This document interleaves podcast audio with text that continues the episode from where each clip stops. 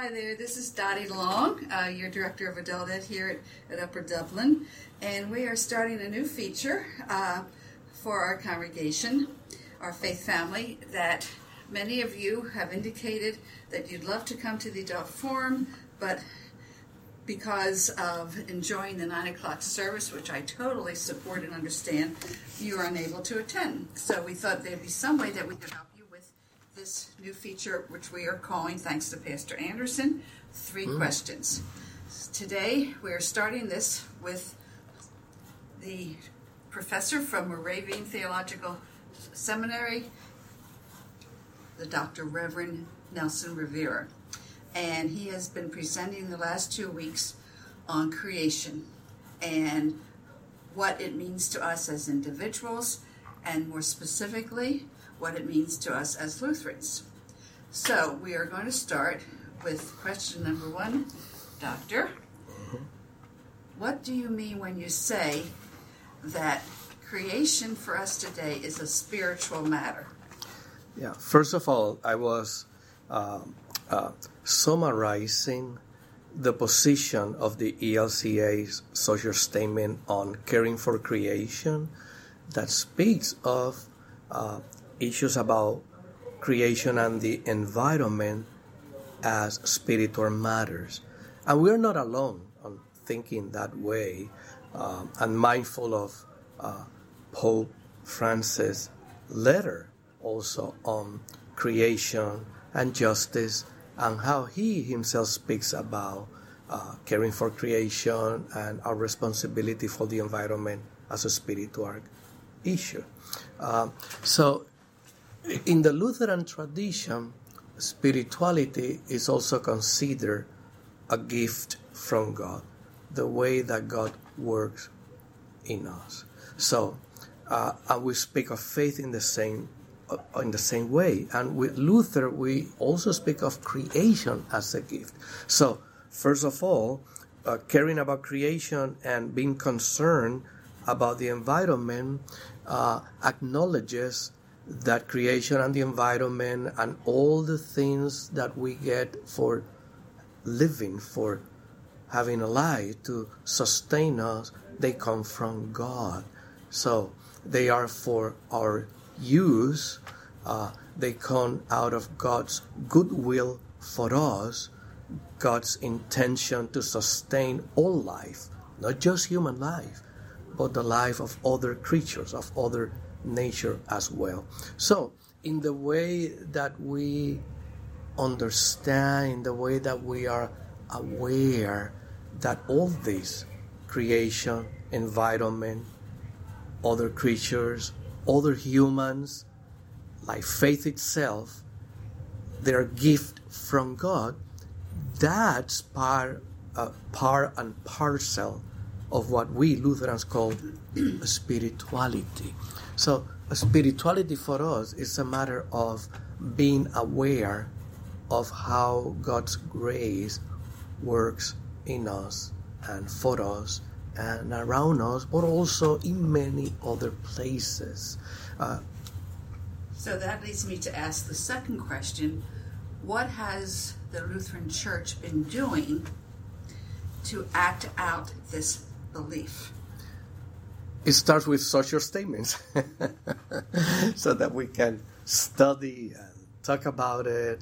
And actually, even before the social statement like this one, this one is already officially like 25 years old uh, even before such statements are put together, there are study guides that are sent to the congregations so to invite people into this kind of conversation. So one thing the ELCA is doing, not just about care for creation, but has done that about ministry, our understanding of ministry and mission, understanding of human sexuality, and so on. Our, uh, how we work for peace and justice, etc., is First of all, to put together a study and then a social statement that we could refer to that is an invitation for continuing dialogue and conversation among us and with other Christians. Other denominations do it as well.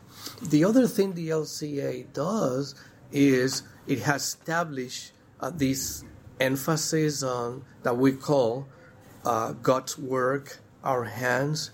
So it invites congregation and at the same time gives them the freedom to figure out how to become uh, uh, co-workers, so to say, with God in the care of creation, in the care of other people, servicing others, uh,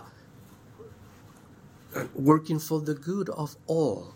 Uh, now, we, as Lutheran, we're always mindful that it is always God who takes the initiative, that we are invited to share responsibility, that we're invited to uh, work with God because of God's grace and good goodwill for us. God always takes the initiative. God creates the condition for this kind of service and work and activity together with God and the Spirit to happen. Without God's initiative, there's nothing we can actually do. But there is also freedom uh, in faith to figure out in which ways we can get involved, in which ways we can be a service to others, caring for others, including other nature, and so on. Such as what our congregation is doing with the social advocacy program to support efforts like this, whether it be in recycling or just modeling being a good citizen to the world. Mm-hmm. So that's one thing that we can do. But, but also, we can see at ELCA programs, uh, whether they are local, national, or in the uh, mission field, internationally speaking, the kind of projects that we support, and that give us a very good idea of what the ELCA is inviting us to get involved okay. with. And finally, you spoke very often about the fact that creation is not finished, that mm. it is evolving. Would you speak just a little bit about that, please? Yeah. The, the doctrine of creation has like three parts to it, so to say. Uh, I sometimes I compare it with a, a three-legged stool. Uh, there is creation or the question about beginnings or origins, which most people take for creation, the understanding of creation as a whole. But there is also the understanding of a continuing creation, that God is not yet done, that God is still, uh, through God's word and spirit, involved in the ongoing work of creation and ordering, resisting the chaos that always wants to come back again, dealing with uh, human sinfulness and so on. God is not yet done with us or with the created order.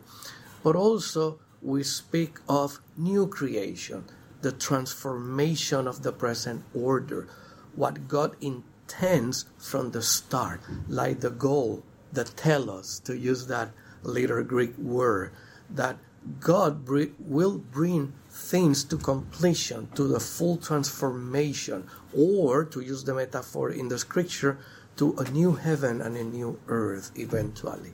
So we are part of that process of continuing creation. We ourselves are, have been given by God the capacity to create things and renew things and put things together and take responsibility, work for the good of all. Now, we do it in an imperfect way. Uh, in comparison with divine activity, we do these things only in a very pale, blurred, vague way. Because only God knows how to create and, and save and redeem and transform. But again, in the process, we are invited, we are actually summoned by God to be an active part of the process and given the grace to do so. Well, I thank you. I thank you for being our first on this series, and uh, uh, to the congregation, look forward for more to come. Thank you so much. Thank you, Nelson. Thank you.